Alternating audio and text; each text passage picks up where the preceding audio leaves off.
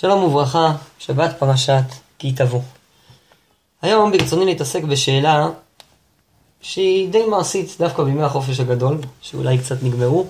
בתקופה הזאת של הקיץ יש בילוי שהרבה משפחות אה, אוהבות אה, לצאת אליו, לבלות אותו, במהלך טיולים או סתם ככה, וזה קטיף עצמי, דבר שהיום הוא די נהוג. רוב האנשים נפגשים בבעיה הזאת בקטיף עצמי, יש מעט כאלו שגם בבית אדם שמגדל עצי פרי או ירקות, השאלה הזו נקראת לפניו. והיא השאלה, מתי צריך להפריש תרומות ומעשרות? ומתי אפשר לאכול בלי להפריש תרומות ומעשרות? הכלל הוא שאכילת ארעי מותרת גם בלי הפרשת תרומות ומעשרות. אבל יש דברים שהם קובעים לתרומות ומעשרות. כך הרמב"ם כותב בהלכות מעשר, פרק ג' הלכה ג', אחד משישה דברים קובע הפירות למעשרות. לפני שניכנס להסבר של מהם הדברים שקובעים את הפירות למעשרות, ושנבין איך כל זה קשור לפרשת השבוע שלנו, נתחיל רגע אחד בהקדמה מסוימת שתסביר לנו מה זה בכלל קביעות למעשרות. בשלבי הגידול של הפרי יש כל מיני, בתהליך הגידול של הפרי יש כל מיני שלבים. השלב הראשון יוצא הפרח, לאחר מכן הוא הופך להיות פרי, זה מה שנקרא שלב הכנתה, הפיכת הפרח להיות פרי. לאחר מכן הפרי גדל, שלב הבא שמעניין אותנו בדיני תרומות ומעשרות זה שליש גידולו. שלב שבו הפרי גדל לשליש מהבשלות שלו, מאז הוא כבר נחשב כפרי ואפשר, אם רוצים, להפריש ממנו תרומות ומעשרות. השלב הבא הוא השלב שמחייב בהפרשת תרומות ומעשרות, ואומר שאסור לאכול מהפירות מבלי להפריש מהם. ועל השלב הזה מדבר כאן הרמב"ם, ואומר הרמב"ם שאחד משישה דברים גורם לכך שיהיו חייבים לאסר את הפירות, ולא יהיה אפשר לאכול מהם מבלי לאסר אותם. הראשון שבדברים זה החצר. חצר, הכוונה שהפירות, נכנסו לתוך החצר והבית, וזו סוגיה במציע בדף פ"ז עמוד ב', שעוד רגע נרחיב בה. הדבר השני הוא המקח. אם אדם קנה פירות, גם אם מדובר על מעט פירות, וגם אם מדובר רק על אכילת ארעי, עדיין הוא חייב להפריש את הפירות. הדבר השלישי הוא האש, אם אדם בישל את הפירות. הרביעי הוא המלח, אדם מלח את הפירות. השישי, החמישי, סליחה, הוא התרומה. אם הפרישו תרומה, חייבים ממילא להפריש גם, גם מעשרות. והדבר האחרון זה השבת. אם אדם אוכל בשבת, אכילת השבת קובעת למעשרות. בפשטות, ששת הדברים הללו הם דברים שמגדירים כבר את האכילה כאכילה קבועה ולא אכילה ארעית. כשאדם מכניס את הפירות הביתה, הוא לא אוכל סתם ככה בשדה קצת קצת, אלא האכילה היא כבר אכילה קבועה. ובעצם, הקביעה שיש לנו כאן היא שאכילה קבועה חייבת בתרומות ומעשרות, ולא ניתן לאכול את הפירות אכילה קבועה מבלי תרומות, להפריש מהם תרומות ומעשרות. בגמרא מבואר במציע בדף פ"ז עמוד ב', שחוץ מששת הדברים הללו, צריך שהפירות גם יגיעו לגמר מלאכתם. דהיינו שהפירות יהיו בצורה המוגמרת שלהם. אם זה פירות שצריך לעשות איתם עוד איזה מלאכה מסוימת בשביל להכשיר אותם לאכילה, אז שהמלאכה הזאת תיעשה. למשל פירות שצריך אה, לקלף אותם, או, או דברים אה, קצת יותר מורכבים, לשטוף אותם, להכין מהם איזה משהו אחר. אה, אבל אם זה פירות שראויים לאכילה, הכוונה שיסדרו אותם בצורה שבה רגילים לקרוא, למכור אותם, מה שנקרא בלשון המשנה למרח אותם, עד שימרח. המשנה במסכת מעשר, אה, פרקים ב', ג' נדמה לי, היא עוברת באמת על כל, על הרבה מאוד מסוגי הפירות, ואומרת מה הגמר מלאכה שלהם. אז אם נסכם רגע את היחידה הזו, בשביל להגיע למצב שבו אנחנו חייבים להפריש תרומות ומעשרות ואסור לאכול מהפירות מבלי להפריש מהם, צריך את אחד מששת הדברים שהרמב"ם מונה לנו כאן, בנוסף לגמר מלאכה. הראשון בדברים הוא החצר. בגמר הבא מציע בדף פ"ז עמוד ב' נחלקו האמוראים מה הקניין שקובע מדאורייתא. אמר רבי ינאי, אין התבל מתחייב במעשר עד שיראה פני, עד שיראה פני הבית. שנאמר, ביערתי הקודש מן הבית. רבי ינאי לומד מפרשת השבוע שלנו, שבתחילתה מתארת את וידוי המעשרות.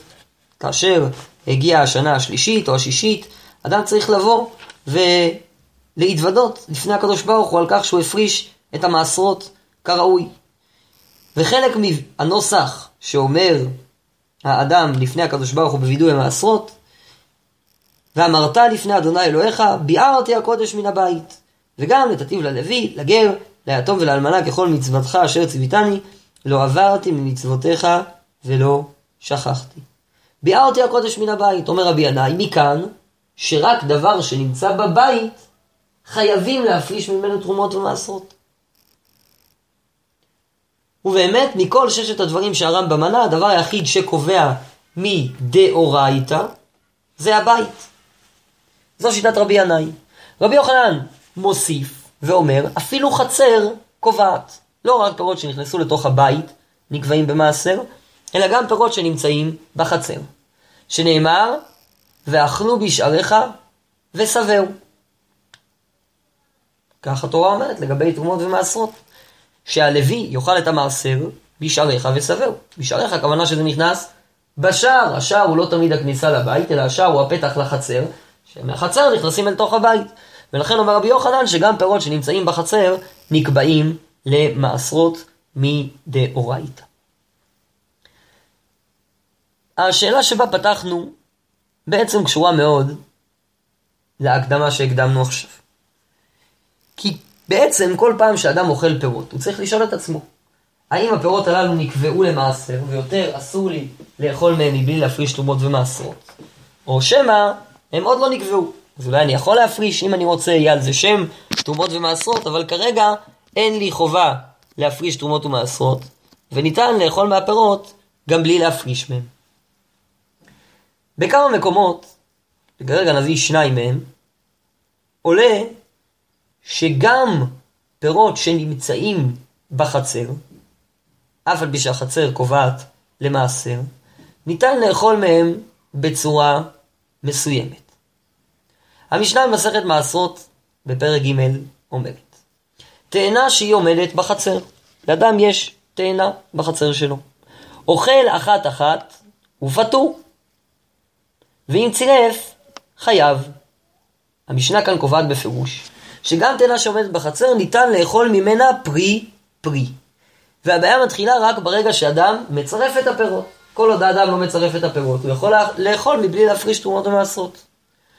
ושוב במסכת, במסכת ביצה, דף י"ג עמוד ב', שם הגמרא דנה בשאלה בהלכות יום טוב. המקלף שעורין, מקלף אחת אחת ואוכל, ואם קילף ונתן לתוך ידו, חייב. זה ברייתא שמובאת לעניין תרומות ומעשרות. אדם שמקלף שעורין, אם הוא מקלף שעורה אחת, שם אותה ביד ואוכל, מקלף שעורה, שם ביד ואוכל, הוא לא חייב להפריש תרומות ומעשרות. אבל אם הוא מקלף כמה שעורים ונותן אותם בבת אחת לתוך ידו, הוא חייב להפריש תרומות ומעשרות. אמר רבי אלעזר וכן לשבת. רבי אלעזר לומד מזה גם לעניין שבת, עכשיו זו שאלה בהלכות דש, מתי זה נחשב דש ומתי לא. ובכן, יוצא גם מהגמרא שם, בביצה י"ג עמוד ב', שכאשר אוכלים את הפירות אחד-אחד, גם אם הם נמצאים בתוך אחד מהמצבים שקובע אותם למעשר, עדיין לא חייבים להפריש מהם תרומות ומעשרות. וזה דבר שהוא ידוע בהלכה ככה שבוע מפה לאוזן, שאם אוכלים קצת קצת לא חייבים להפריש תרומות ומעשרות, רק אם לוקחים הרבה. ואני היום רוצה לעמוד יותר על השורשים של ההלכה הזו, להבין אותה בצורה טובה ולראות שיש לה הרבה מאוד השלכות מעשיות לכל הנידונים שהבאנו בהתחלה, גם אדם שיש לו בחצר עץ פרי מסוים, שאז השאלה מתעוררת אולי אפילו על בסיס יומיומי. למשל, אדם יש לו בחצר עץ פסיפלורה, והוא למד אמר שפסיפלורה חייבת בתרומות ומעשרות. והפירות מוכנים לאט לאט, אז הוא לא רוצה לקטוף כולם בבת אחת, אלא הוא כותב פעם פרי ואוכל, כותב ואוכל, האם הוא חייב להפריש תרומות ומעשרות או לא? ואותו דבר, כשאדם הולך לקטיף, האם כשאדם הולך לקטיף מותר לו להכניס הרבה פירות לתוך היד שלו? או שכל פרי ופרי שהוא כותב, הוא צריך להפריש ממנו תרומות ומעשרות. אם כן, אחרי שהקדמנו והבנו את המסגרת שבה אנחנו מדברים ומה הקשר לפרשת השבוע, אפשר להיכנס לגוף השאלה. בעצם בגוף השאלה עומדת כאן שאלה אה, למדנית. מה משמעות הפטור של אכילת אחת-אחת? כמו שראינו במשנה במעשרות כתוב שכאשר התאנה עומדת בחצר מותר לאכול אחת-אחת, אבל אסור לצרף. נשאלת השאלה, למה? מדוע החצר לא קובעת כאשר התאנים נאכלות בה אחת-אחת? ושתי דרכים אפשר להציע כאן.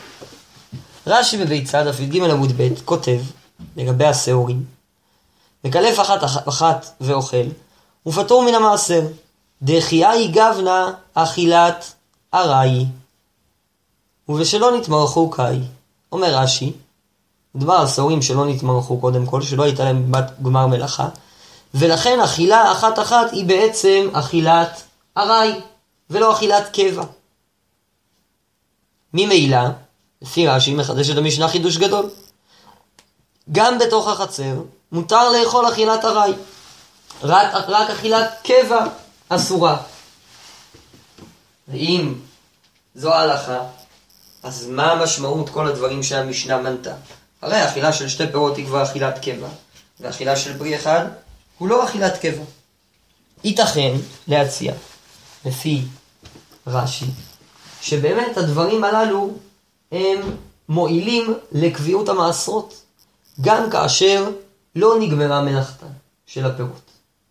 דהיינו, כאשר אדם אוכל פירות בחצר, החצר מחשיבה את האכילה של הפירות כאכילת קבע, אבל זה בהצטרף אחת משני תנאים. או שבאמת תהיה אכילת קבע, אכילה של כמות גדולה של פירות, יותר מפרי אחד, או שהפירות היא תיגמר מלאכתן, ואז אכילה אפילו של פרי אחד בחצר נחשבת אכילת קבע.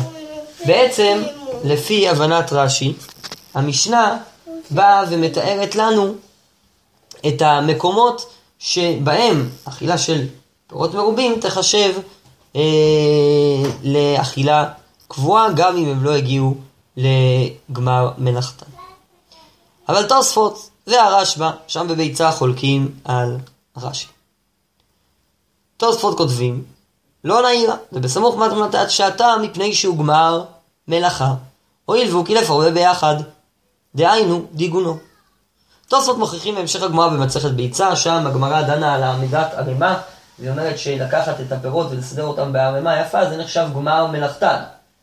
ולכן, אם דבר כזה יקרה בחצר, או באחד מששת הדברים שקובעים למעשר, אז יהיה חובה להפריש תרומות ומעשרות.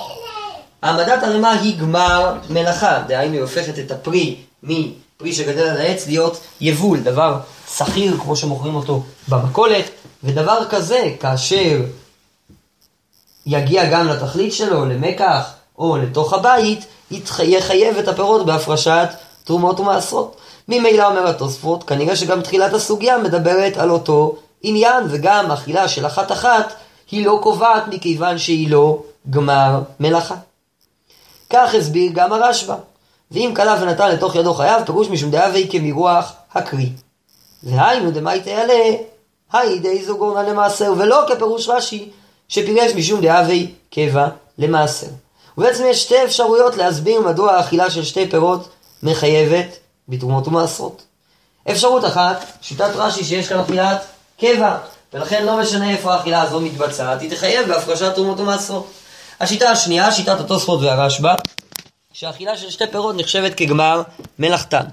אנחנו הזכרנו לפני כן בשיעור, ועכשיו גם נצטט את הגמרא שמביאה את ההלכה הזו, בביצה בדף ל"ה עמוד א', שכל הדברים שקובעים לתרומות ומעשרות, קובעים רק כאשר נגמרה מלאכתן של הפירות. כי את הרבין אמר רבי יוחנן, אחד שבת ואחד תרומה ואחד חצר ואחד מקח, כולן אין קובעים אלא בדבר שנגמרה מלאכתן.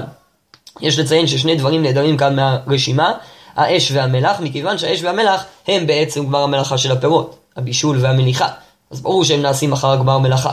כל הדברים האחרים, חצר, מקח, תרומה ושבת, לא בהכרח נעשים אחר גמר מלאכה, ולכן עליהם צריך רבי יוחנן לבוא ולחדש ולומר לנו שהם קובעים רק לאחר שנגמרה מלאכתם של הפירות. אז אם אנחנו מבינים, כמו התוספות והרשב"א, שאכילה של כמה פירות היא בעצם גמר מלאכה. ממילא, רק בחצר או במקום אחר שחייב במעשרות, רק שם יהיה אסור לצרף כמה פירות. אבל אם אדם מסתובב סתם ככה בחוץ, או בפרדס לצורך העניין, שהוא מקום שאולי נזכה לראות את זה בהמשך, לא בטוח שניגע בזה היום, אבל הוא לא נחשב כחצר לעניין תרומות ומעשרות, מכיוון שהוא לא מיועד לדירה, וממילא אכילה שם יכולה להיות אכילת ארעי, אז שם גם אם אדם יאכל פירות רבים, עדיין אין איזה גדר של אכילת קבע. כי מה מגדיר את האכילה כאכילת קבע? רק ששת הדברים שכתובים במשנה. לפי רש"י הדברים שכתובים במשנה לא באים להגדיר את אכילת קבע, אכילת קבע היא כל אכילה של שתי פירות ומעלה, אלא שיכול להיות שהדברים האלה מסיבה אחרת הם קובעים למעשה, אבל לא מכיוון שמדובר כאן על אכילת קבע. יכול להיות שישנה נפקא מינה נוספת בין מחלוקת התוספות, בין התוספות והרשב"א, סליחה, לבין דברי רש"י.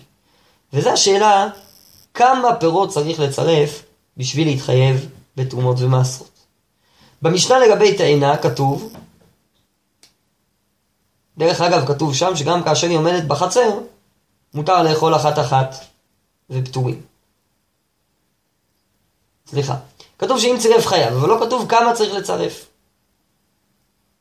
ובזה נחלקו הראשונים. הדרך אמונה רב חיים קנייבסקי, הלכות מעשר ברמב"ם, פרק ד' הלכה ט"ו, מביא את המחלוקת. דשתיים אבו קצת כן גורן ודם מנגולה מלאכתם ודעת התוספות בראש בכמה ראשונים, דכל זה דווקא אם אין דעתו ללקט אותה יותר. אבל אם דעתו ללקט יותר, גם שניים אין קובע עד שילקט כל צורכו. ואכן הדברים מופיעים בפירוש בתוספות בבב מציע בדף פ"ח עמוד א', ועוד רגע נראה את הסוגיה שם. רק בשביל זה אנחנו צריכים לחזור רגע לגמרא בבבא המציע ולעיין בה קצת יותר. ראינו בגמרא שיש מחלוקת רבי ינאי ורבי יוחנן. האם החצר קובעת גם למעשר כשיטת רבי יוחנן, או רק הבית כשיטת רבי ינאי. רבי יוחנן מוכיח, אה, סליחה, הגמרא מקשה לרבי יוחנן. רבי יוחנן נמי אקטיב מן הבית, ביארתי הקודש מן הבית. אז איך רבי יוחנן אומר שגם החצר קובעת למעשר? אמר לה חצר דום יד הבית. מה הבית המשתמר? אף חצר המשתמר.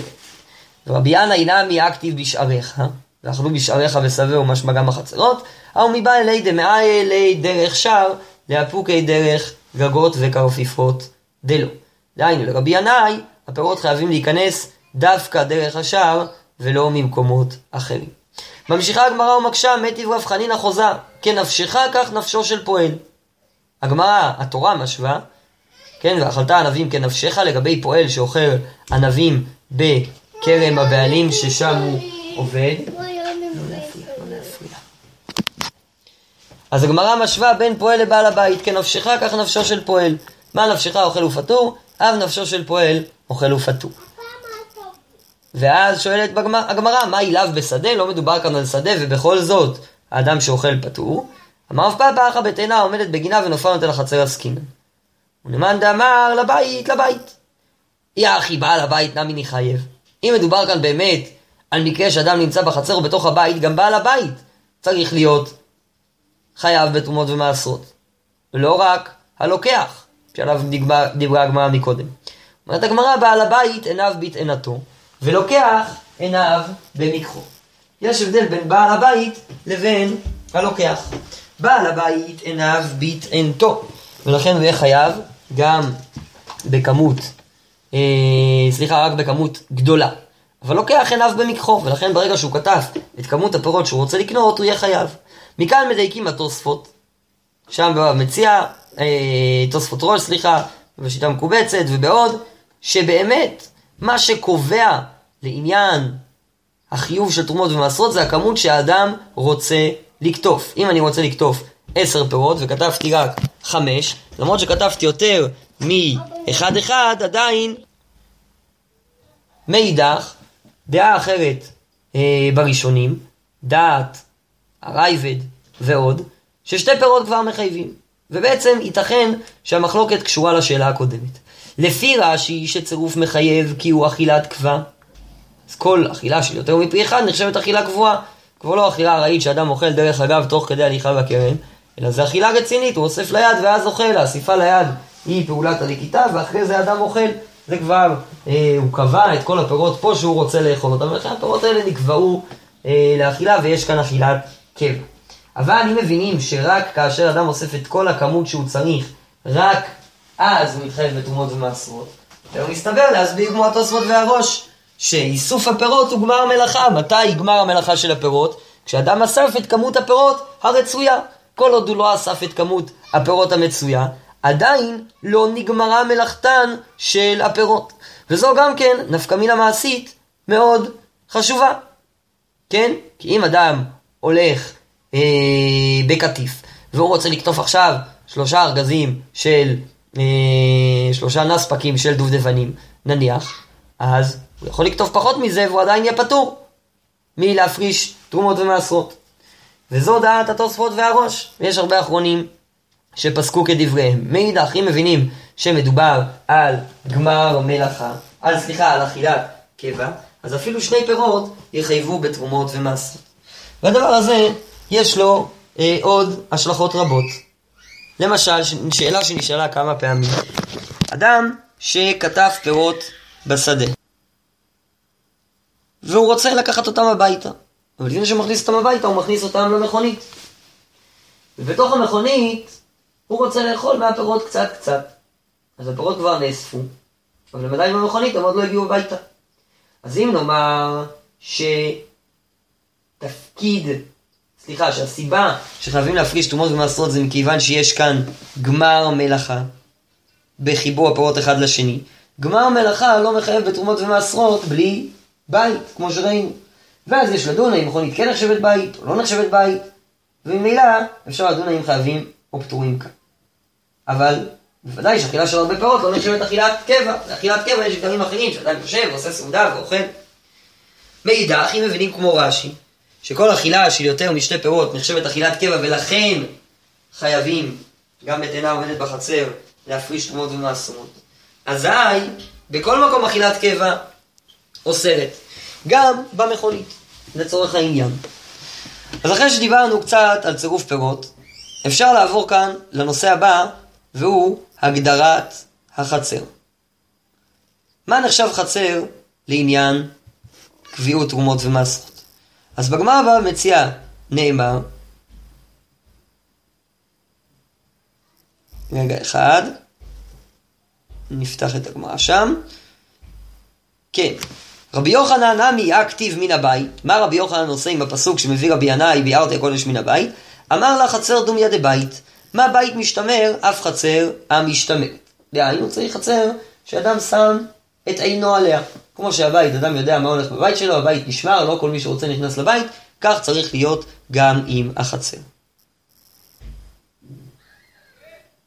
ומכאן דנו האחרונים.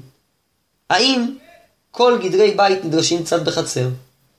גם בחצר. למשל, ערוך השולחן כותב, בהלכות תרומות ומעשרות, שחצר שאין בה דלת על דלת אמות, גם כן קובעת לתרומות ומעשרות. בית, ההגדרה של בית הינה תרומות ומעשרות, מופיע בגמרא כמה פעמים, זה בית שיש בו דלת על דלת אמות. כי זה בית חשוב, זה מקום שאפשר לגור בו, הוא ראוי לדירה, כמו שראינו בהלכות סוכה, הוא נחשב דירת קבר, יכול להיות שזה קשור לעניין של אכילת קבר, ולכן כל אכילה בתוך הבית תחשב כבר כאכילת קבר. אבל, אומר ערוך השולחן, בחצר הדין לא כך. גם פחות מדלת על דלת בחצר יכול להיחשב כאכילה קבועה. ונשאלת השאלה, למה? ושתי דרכים אפשר להציע כאן. אפשרות אחת, שחצר היא גם כן, בעצם שתי דרכים בהבנת החיוב של חצר. שחצר היא גם כן סוג של בית, ובעצם מה שרבי יוחנן עושה, זה מרחיב את הגדרת הבית. הבית הוא לא רק הבית של האדם, אלא גם החצר. ואז נצטרך דווקא חצר שכלים משתמנים בה, שזו דרשה שמופיעה במקום אחר בגמרא, דהיינו חצר שגרים בה, בית החצר המשתמרת, ונצטרך גם שיהיה לחצר ד' על ד' אמות, כמו שרוב האחרונים מבינים.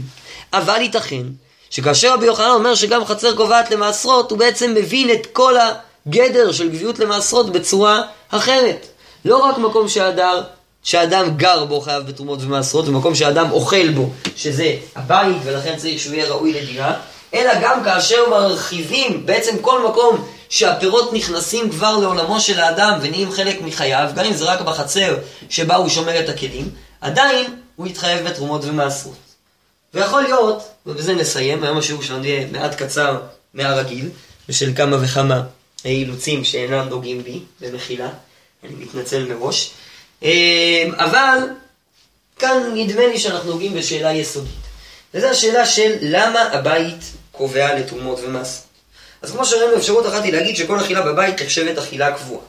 ואז מסתבר שצריך דווקא בית שגרים בו. אבל אפשר גם להציע שמה שמגדיר את החיוב כאן זה בעצם ההפיכה של הפירות מלהיות פירות ללהיות יבול. מה ההבדל בין שני המושגים האלה? פרי זה דבר טבעי שגדל על העץ. יבול זה דבר שנכנס לעולמו של האדם. כל ששת הדברים שקובעים למעשר בעצם מכניסים את הפרי לעולמו של האדם. כן, החצר, הפרי נכנס לתוך מרחב חייו של האדם. המקח, נעשה פה פעולה אנושית, בפירות הם הפכו להיות סחורה. האש, מבשלים את הפירות, הם הפכו להיות אוכל, אותו דבר המלח. התרומה והשבת הן קצת שונות, אבל הן פועלות בצורה דומה. בתרומה האדם כבר הפריש תרומות, אז הוא החליט שהפירות הללו מיועדים לאכילה. שהרי פירות שלא עומדים לאכילה, לפחות לפי דעת רוב האחרונים שלא כדברי התז בתחילת אה, הלכות אה, שחיטה ביורה דעה, ברוב האחרונים פירות כאלה לא חייבים בתרומות ומעשרות. אבל ברגע שאדם הפריש תרומה הוא בעצם הפך כבר את הפירות האלו להיחשב כאוכל. ובשבת ייתכן שכל הפירות נחשבים כאוכל. זה הבנה יחסית מחודשת. הבנה פשוטה יותר, שבאמת ששת הדברים קובעים כי ששת הדברים הם אכילת קבע. וזה משליך גם על המחלוקת שראינו בתחילת הסוגיה. אם המקומות הללו מחשיבים מכיוון שאכילה בהם נחשבת אכילת קבע, אז אי אפשר לחזור ולומר את הפירוש של רש"י, שאכילה של אחת אחת היא לא אכילת קבע, ואכילה של שתיים שתיים היא כן אכילת קבע, מכיוון שזה היה נכון לא רק בחצר, אלא גם בכל מקום אחר. זה גם משנה אומרת שגם בחצר, מי שאוכל אחד אחד פטור ורק שתיים שניים הוא חייב. אם בכל מקום אדם שאוכל שניים שניים חייב, למה צריך לומר דווקא בחצר? אבל אם אנחנו מבינים שהחיוב של חצר הוא מדין אחר, כיוון שהחצר מכניסה את הדברים לעולמו של האדם, אז מסתברת, אה, סליחה, להפך. אם מדובר על קביעות, אז שיטת רש"י מסתברת. לכן אומרים שם ששניים שתיים חייבים גם בחצר, כי מה שמעניין אותנו זה הקביעות. אבל אם אנחנו מבינים שהחצר קובעת כי היא מכניסה את התבואה להיות כחלק מעולמו של האדם, היא הופכת את הפירות להיות ליבול, אז אפשר לומר שגם אכילה של יותר פירות בחוץ לא תחייב, מכיוון שיש שני מסלולים להתחייב בתרומות ומעשרות. האחת זה אכילת קבע, שהיא בעצמה הופכת את הפירות להיות יבול, והשנייה זה ששת הדברים שקובעים למעשר, שאינם קשורים להגדרת אכילת קבע.